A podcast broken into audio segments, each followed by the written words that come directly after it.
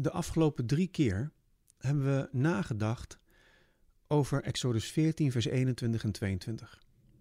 En de tegenstelling die daar lijkt te staan tussen aan de ene kant het wonder waarin het volk tussen hoge muren van water loopt, en het andere dat gewoon de wind het water aan de kant heeft geblazen.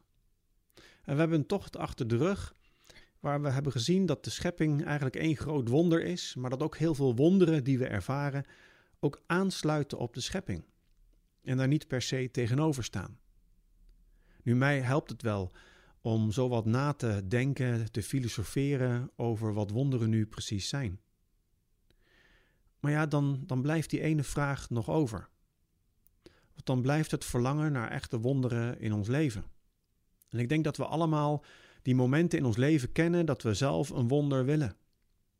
Als we iemand salven en bidden om genezing, als we bidden voor bekering van iemand die niet gelooft, als we bidden om de baan, het huis, de man, vrouw, het kind, als we bidden voor de nood en ga zo maar door. En ik denk dat de meesten ook het gevoel kennen dat het wonder waarvoor je zo bidt niet komt. Philip schrijft: Het probleem ligt niet aan de weigering, maar in de veelheid van beloften. Het probleem is niet dat God weigert, het probleem is dat er zoveel beloften staan in de Bijbel die erop wijzen dat we maar hoeven te vragen en het gebeurt. En dan lijkt er een gapend gat te zitten met de werkelijkheid. Tenminste, sommigen zullen misschien zeggen dat het een gebrek aan geloof is.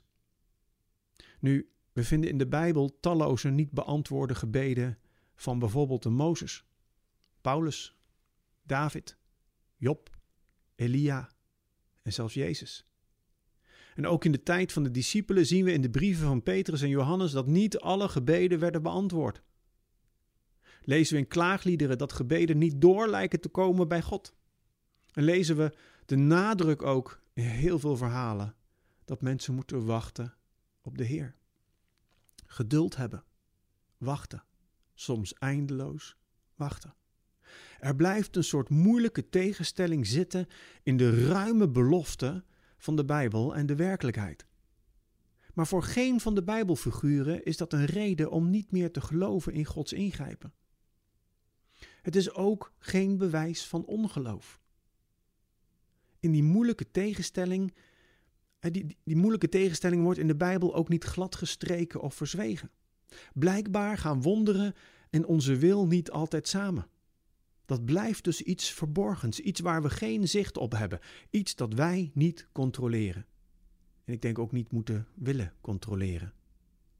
Nadenken over wonderen maakt dat ik me in de praktijk van elke dag eigenlijk in het midden van dat spanningsveld voel zitten. Het betekent ook dat we voorzichtig moeten zijn in het claimen en de ervaringen die we zelf hebben gehad, om die op anderen te leggen. Het wonder van de Rode Zee is op die manier een mooie oefening om over wonderen na te denken. En mijn vraag aan jou is vandaag: naar welk wonder verlang jij het meest?